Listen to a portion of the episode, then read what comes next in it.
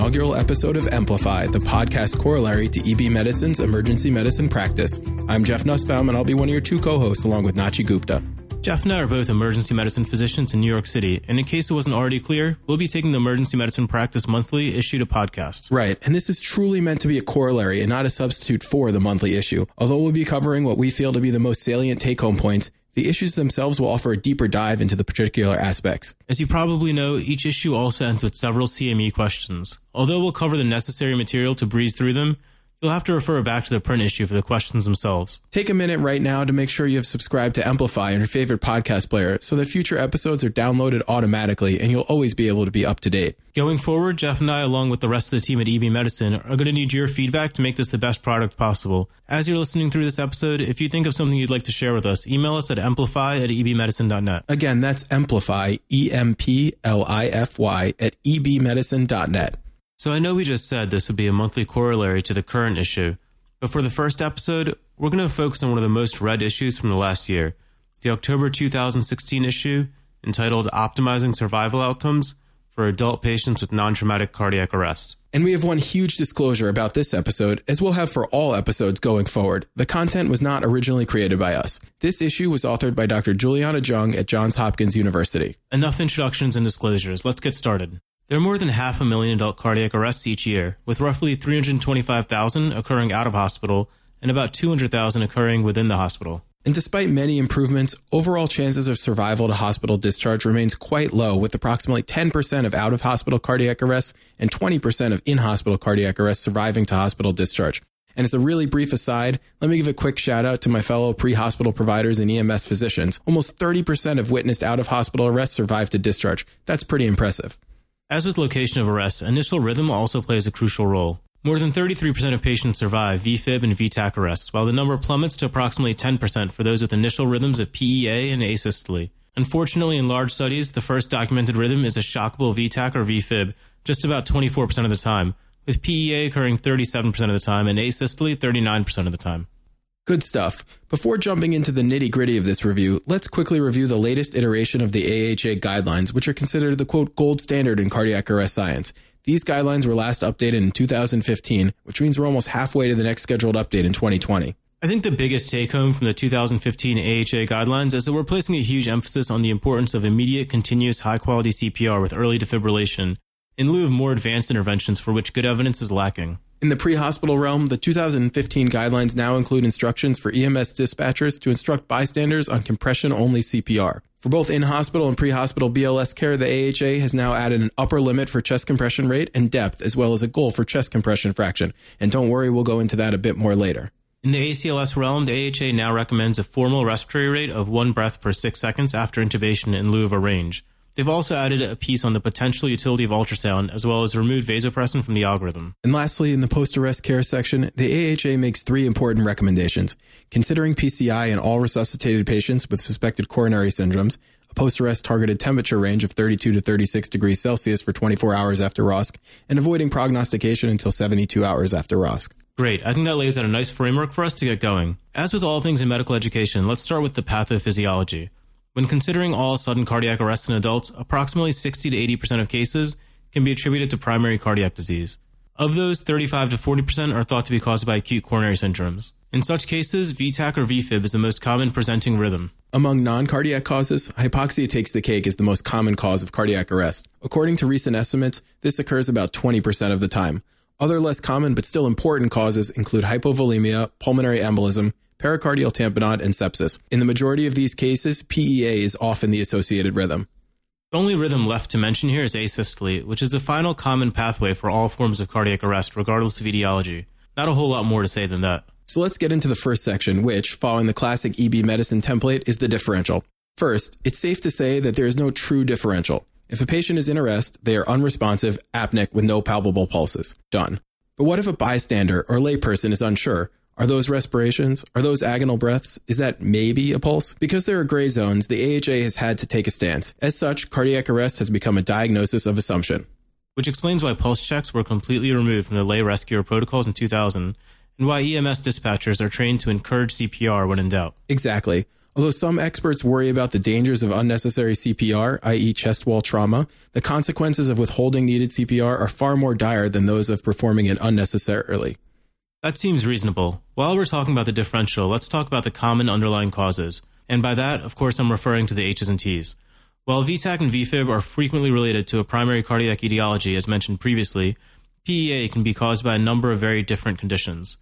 The H's and T's mnemonic I just mentioned can be a helpful mental map to guide the resuscitation. For the five H's, we have hypovolemia, hypoxia, hydrogen ion for acidosis, hyper and hypokalemia, and hypothermia. For the five T's, we have tension pneumothorax, pericardial tamponade, toxins, coronary thrombosis, and lastly, pulmonary thrombosis or PE. Dr. Jung also mentions that PEA was formerly known as electromechanical dissociation, some are now advocating for PEA as a form of severe cardiogenic shock, but that's for another episode. All right, let's move on to pre hospital care. Although ALS interventions are exciting, BLS is the cornerstone of cardiac arrest care. In out of hospital arrest, the AHA has prioritized rapid recognition of arrest, activation of EMS, performing CPR, and defibrillating shockable rhythms. This emphasis has led to widespread CPR training as well as public access to AEDs. Despite this, in one large out of hospital cardiac arrest registry, only 33% of patients received bystander CPR and only 4% received bystander defibrillation prior to EMS arrival. Disappointingly, the same registry also noted a significant racial disparity, with 40% of whites and only 33 to 34% of blacks and Hispanics receiving CPR. In an attempt to improve the rates of bystander CPR, guidelines now emphasize the role of EMS dispatchers in the chain of survival.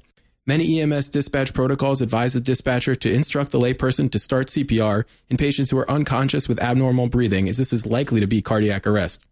As we discussed previously, this will hopefully increase the percentage of people receiving CPR, but may also do some harm as patients with a primary respiratory problem may receive undue chest compressions. Let's move from the pre hospital realm to the initial ED evaluation. Absolute highest priority for all receiving emergency departments must be continuing high quality CPR and defibrillation if indicated. All other interventions should either occur simultaneously or occur secondarily, like starting IVs, gathering more history, etc. With respect to gathering history, there are a couple important data points that ED physicians should gather from EMS before they go back in service. Physicians should make sure to ascertain the time of arrest, whether it was witnessed, if there was bystander CPR, the initial rhythm, prior treatments, and the availability of airway and or vascular access. And as I mentioned previously, the context of the arrest is also important given the broad range of underlying causes. This information could be gathered from either the EMS personnel or from family and friends if available. Some important considerations include the events immediately prior to the arrest, recent illnesses, pertinent past medical and surgical history, daily medications that could assist in treating an overdose, allergies, or any other history of drug use. With the resuscitation and history gathering ongoing, there are a couple findings on physical exam that are important to elucidating the cause of the arrest. Unilateral breath sounds may point to a tension pneumothorax. Distended neck veins may indicate either pericardial tamponade or tension pneumothorax. Mottled cold extremities would point to any shock-like or hypoperfusion state. Evidence of trauma or GI bleeding may point to hemorrhage as an etiology. Unilateral leg swelling, signs of recent surgery, and a gravid uterus should raise concern for a PE. The gravid uterus may also point to hypoxia related to seizures or eclampsia. Any dialysis access, such as a fistula, graft, or external catheter, should raise concern for hyperkalemia and acidosis. Although seemingly basic points, during the stress of resuscitation, such findings may be overlooked. With history and physical completed, let's move on to the diagnostic studies. Fingerstick blood glucose is the only test that is absolutely necessary. Standard chemistries may help point to hypo or hyperkalemia, but this should be suspected based on history and perhaps the EKG if available. All other lab testing can wait until ROSC if it occurs. In terms of diagnostic imaging, ultrasound is becoming more and more popular. A recent small trial demonstrated that ultrasound can successfully identify reversible causes of arrest. There's also some evidence that cardiac standstill may be a useful prognostic indicator as it's associated with failure of resuscitation. I'm just going to interrupt you for a second. Although ultrasound can help you identify reversible causes, you forgot to mention that even in that trial, survival was the same regardless of whether ultrasound was used or not. So if you're going to use ultrasound, it should not interfere with CPR or defibrillation, and should be limited to the 10 second interval for rhythm checks. Great catch. Remember, chest compressions and shock. These interventions are unequivocally proven to have a survival benefit. All right, so at this point, we've moved from pre hospital recognition to the initial ED management, which is, of course, continued chest compressions and defibrillation when necessary. Let's dive a bit deeper into treatment, highlighting some of the important changes in the 2015 AHA guidelines. It's not sexy and it's clearly hard work, but BLS remains the cornerstone of cardiac arrest resuscitations, regardless of the venue. In 2015, one new addition to the BLS guidelines is an upper limit for chest compression rate. Instead of recommending greater than 100 compressions per minute, the AHA now recommends between 100 and 120 chest compressions per minute. This rate, along with allowing full chest wall recoil, will allow for adequate filling time and maximal cardiac output. AHA also added an upper limit for the depth of compressions. No longer is the recommendation simply greater than 2 inches. It's now to compress to a depth of 2 to 2.4 inches. The rationale behind this recommendation is that good evidence suggests that compressions around 2 inches improve survival over shallower ones, and injuries occur at depths greater than 2.4 inches. Continuing their emphasis on minimizing CPR interruptions, in the 2015 guidelines, the AHA now recommends a chest compression fraction of at least 60%. What is a chest compression fraction? Great question.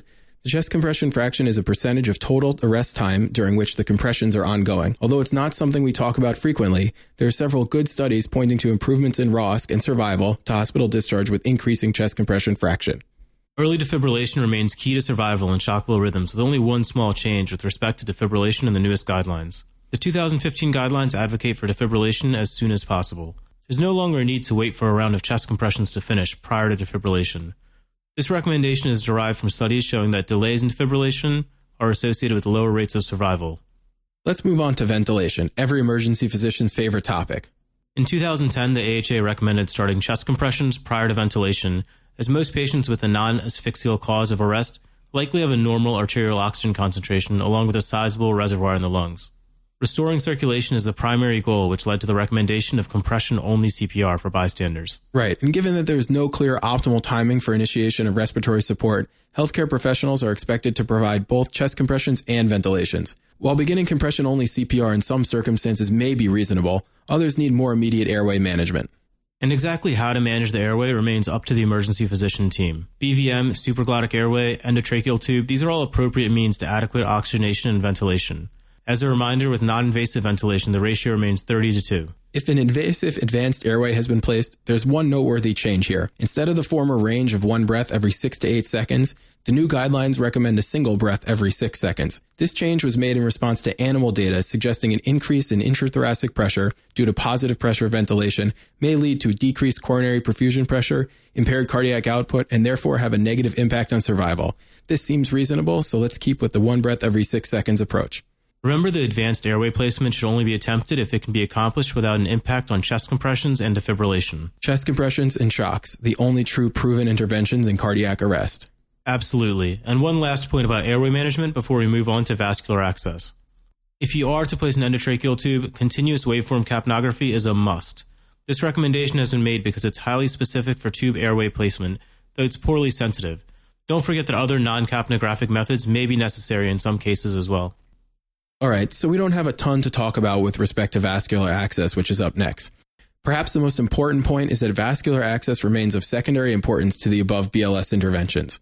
No study has shown a relationship between vascular access approach and patient outcomes, but studies have shown that tibial IO placement rates have higher success rates and faster access times compared to both humeral IO and peripheral line placement. While that was the case at the time of publication, humeral IO placement is becoming more and more common, so the data with respect to that may be changing. We've covered a lot so far, from epidemiology to initial ED workup and intervention, so let's move on to the drugs. So I'll get us started with a quick overview. Overall, there is little evidence that any pharmacologic intervention substantially impacts long term survival and outcomes in cardiac arrest. Great point. So remember, compressions and defibrillation have been definitively proven to affect survival, whereas the same cannot be said for airway management, vascular access, or drugs. Let's get started with vasopressors. Vasopressors are used to increase peripheral vascular resistance to optimize perfusion to the central organs. The combined alpha beta adrenergic agonist epinephrine remains the agent of choice. However, it's unknown whether epinephrine is harmful, beneficial, or neutral in the management of cardiac arrest. That's right. Despite the fact that one milligram of epinephrine given every three to five minutes remains the standard according to the AHA guidelines, the evidence is severely lacking. In one randomized control trial, the use of epinephrine led to more incidences of ROSC, but there were no long-term survival benefits. While it's true that there was no observed survival benefit, it's important to note that this study was stopped early due to ethical concerns and it was actually underpowered to detect a survival benefit. So that about covers epinephrine. What about vasopressin? Well, there's one huge change to discuss in the 2015 guidelines. As no evidence exists to support the use of vasopressin over epinephrine, vasopressin is now out of the AHA guidelines. One more time, vasopressin is out of the 2015 AHA guidelines, so please remove it from your cardiac arrest toolbox. What about the other drugs, like the antiarrhythmics and other agents we often consider? Great point. Amiodarone remains the workhorse antiarrhythmic in cases of VT or VF that is refractory to CPR, defibrillation, and vasopressor therapy. The evidence for its use is derived predominantly from two randomized trials that showed increased benefit with respect to ROSC and short-term survival. Lidocaine remains in the guidelines merely as a consideration as an alternate to amiodarone. Again, the literature on this is severely limited to support its use. We're certainly seeing a theme here of a shortage of a strong body of literature, and I think that's important to keep in mind while making your choices at the bedside. There are also a few other drugs I wanted to mention briefly. In the antiarrhythmic category, procainamide and magnesium have also been studied, but have shown no survival benefit.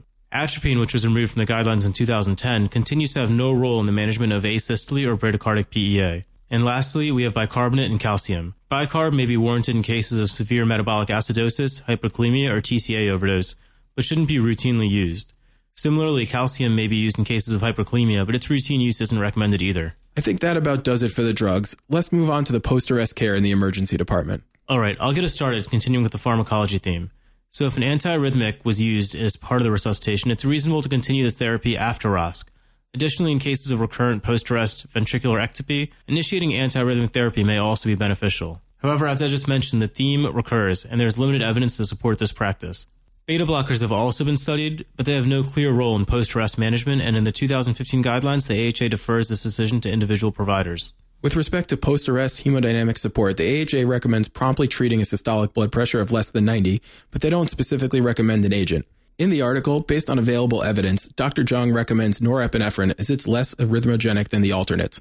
Post arrest vasopressors have been studied, usually in the context of post arrest bundles of care, but the results have been mixed and it would be difficult to parse out the specific benefits of the vasopressors within the bundle. The AHA also outlined specifics for post-arrest cooling as targeted temperature management has been intensely studied since the first trial in 2002. In one of the most important trials published in the New England Journal of Medicine in 2013, Nielsen and others compared a targeted temperature of 33 versus 36 in nearly 1,000 patients and found no difference in survival or neurologic outcome. This is a very important conclusion and perhaps suggests that avoidance of fever may actually be more important than cooling. And for this reason, the current recommendation is that comatose post-arrest patients should be cooled to a temperature of 32 to 36 degrees for at least 24 hours. There's no suggested method for cooling and temperature monitoring, but passive external cooling is typically sufficient. Also take note of the specific recommendation against chilled fluid boluses in the pre-hospital setting. Although we already discussed post-arrest care, let's talk about tools we can use to prognosticate during the course of the resuscitation before ROSC. I'll start with end-tidal CO2. As we stated previously, every patient who is intubated should be monitored by continuous waveform capnography. End-tidal CO2 is a byproduct of cellular metabolism, and as such, it becomes a reasonable surrogate measure of cardiac output driven by your team's chest compressions. Although there are two studies showing a strong association of end-tidal CO2 of less than 10 with mortality, there are also many possible error sources in end-tidal CO2 measurement. For this reason, the AHA recommends that end-tidal CO2 not be the sole prognostic indicator, and instead it should simply be considered as part of the global clinical picture. As ultrasonography becomes more readily available, many are turning to it for assistance in guiding resuscitations. Despite many studies indicating that ventricular standstill may predict mortality, its use was not discussed in the 2015 guidelines, so continue to use it at your own discretion. So neither end-tidal CO2 nor ultrasound should be used alone, but it's reasonable to use them as important data points in determining the global picture. Exactly. So all of this leads to the obvious predicament. When do you stop resuscitating? Although older studies have shown worse survival outcomes with longer resuscitations, with high quality CPR, patients have also survived substantially longer resuscitations with good outcomes.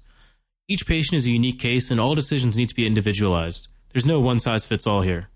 All right, two sections to go. We're in the home stretch. Next up, we have special circumstances. I'll get us started with pregnancy. In pregnancy, the gravid uterus may compress the aorta and IVC while supine, so manual left uterine displacement is recommended for all patients beyond 20 weeks gestation. As ultimate relief of aortocaval compression occurs with evacuation of the uterus, the 2015 AHA guidelines stipulate that resources for perimortem C-section should be mobilized as soon as cardiac arrest is diagnosed in pregnant patients greater than 20 weeks. Perimortem C-section should be performed if standard resuscitation with uterine displacement fails to restore circulation within 4 minutes. Next up, we have pulmonary embolism. As of the 2010 guidelines, the use of fibrinolytics in arrest was discouraged. However, in patients with confirmed, that's confirmed and not suspected PEs, the 2015 guidelines advocate for consideration, not recommendation, of clot-directed therapy in the form of fibrinolysis, surgical embolectomy, or catheter embolectomy. Next are the opioid overdose arrest patients, a population we're unfortunately seeing more and more frequently. No big surprises here. As a low risk, high potential benefit medication in cases of suspected opioid overdose, the 2015 AHA guidelines support the use of naloxone as a standard part of the BLS management, as long as it doesn't interfere with CPR and defibrillation. Along similar lines, the next special circumstance are patients with other toxicologic causes of arrest. The only other toxicologic cause specifically mentioned in the 2015 guidelines is that of local anesthetic systemic toxicity. In such cases, intravenous lipid emulsions are recommended. The exact mechanism of action is unclear, but a recent systematic review showed a benefit in all published human cases. Segueing to electrolyte disturbances, the next consideration is torsade de pointe. Caused commonly by electrolyte abnormalities or toxic ingestions, the treatment of torsade related to QT segment prolongation is straightforward. 1 to 2 grams of magnesium IV push. Unlike torsades, which is a relatively rare phenomenon, hyperkalemic arrests are more common given the ever increasing number of patients with end stage renal disease. In addition to standard therapies, calcium, given either as calcium carbonate or calcium gluconate, are the first treatments to stabilize the myocardial membrane. After stabilization, the next goal is elimination of potassium. Although emergent dialysis is most efficient, in the setting of an arrest, it's both not practical and not feasible, so bicarb, IV short acting insulin and glucose, and nebulized albuterol should be given. The last special consideration is for cases of accidental hypothermia. Although not mentioned in the 2015 AHA guidelines, we've all heard the saying, you're not dead until you're warm and dead. So it's worth reviewing the 2010 recommendations on this. Most importantly, resuscitation should continue per standard guidelines. Do not wait for the patient to rewarm, as this only delays care and provides no benefit. One major modification does exist. In addition to the standard therapies, core rewarming should be initiated. Many methods exist, and there is limited data to support one or another, but cardiopulmonary bypass is thought to be the most effective technique, followed by thoracic lavage with warm IV fluids and humidified air as adjuncts only. All right, last section here. Let's end with the recent controversies and new cutting edge advances. The first controversy we'll discuss is the use of steroids. Although two studies showed some benefit to steroid administration as part of a bundle with vasopressin and epinephrine, there's no evidence to the independent benefit of steroids and thus no recommendation to support their use. All right, take note of this next one here. We're talking about percutaneous coronary interventions. In 2010, the AHA recommended a 12 lead ECG in all post arrest patients, and I'm pretty sure we all do this already. Interestingly, 96% of patients with STEMIs on the initial ECG had ACS on angiography, but 58% of patients whose ECG didn't meet STEMI criteria also had ACS. That's a huge percentage. 58% of patients who didn't meet initial STEMI criteria on the ECG also had ACS on angiography. Just think about that. In light of this, as well as other studies indicating that early PCI was associated with improved survival and reduced risk of death, the 2015 AHA guidelines recommend that for all patients with ROSC after arrest of suspected cardiac etiology, emergent PCI should be considered regardless of neurologic status or presenting rhythm. That's a pretty big deal. Make sure to advocate not just for the ICU, but also for the consideration of emergent cath. Last up is eCPR, or extracorporeal CPR. Briefly, for those not familiar, eCPR involves placing the patient on an ECMO circuit right in the ED, mid-arrest. This is done throughout the world and even done in some countries in the pre-hospital setting with physician-staffed response vehicles. Admittedly, this is a very resource-intensive and costly intervention, requiring buy-in from the emergency department, vascular surgery, and the intensivists. However, in some circumstances, eCPR offers critical additional time to facilitate treatment of an underlying cause. Many captivating case reports exist, but in the only prospective study demonstrating an improved neurologic outcome, eCPR is bundled with hypothermia and an aortic balloon pump. So the specific benefit of eCPR is difficult to discern. Regardless, as the technology improves and ECMO circuits become smaller and easier to run, I'm sure you'll see many more studies to come. Yeah, I'm sure the eCPR controversy will become one of the hottest topics in the coming years. It's pretty exciting stuff with huge costs and huge potential benefits. For now, let's wrap up with a summary of what we discussed today. When in doubt, start CPR immediately, beginning with chest compressions. Defibrillate shockable rhythms immediately. Don't wait for a round of compressions to end first. Don't forget subtle changes in how we provide chest compressions. Compress to a depth of 2 to 2.4 inches at a rate of 100 to 120 compressions per minute with a chest compression fraction of greater than 60%. After intubation, end tidal CO2 is a must. The new recommended rate is one breath every six seconds. Vasopressin has gone the way of atropine and no longer has a role in cardiac arrest resuscitation. Ultrasound and end tidal CO2 should be used to determine a global clinical assessment when prognosticating during an arrest. Neither is sufficient alone. Remember to restrict ultrasonographic pauses to no more than 10 seconds and during the pulse check. Consider emergent PCI in those with a suspected cardiac etiology, even if the EKG doesn't show a STEMI. Although the real benefit may come from avoiding fever, targeted temperature management should be pursued with a temp of 32 to 36 degrees Celsius for 24 hours. And although it's only in its infancy, ECPR is gaining favor. It's expensive, but it's potentially life saving. And thus concludes the first episode of Amplify. Let us know what you think. Again, you can send us feedback to amplify at ebmedicine.net. And don't forget that this is a corollary, not a substitute for the actual monthly issue. So head over to the EB Medicine website and get your much deserved CME. Talk to y'all soon.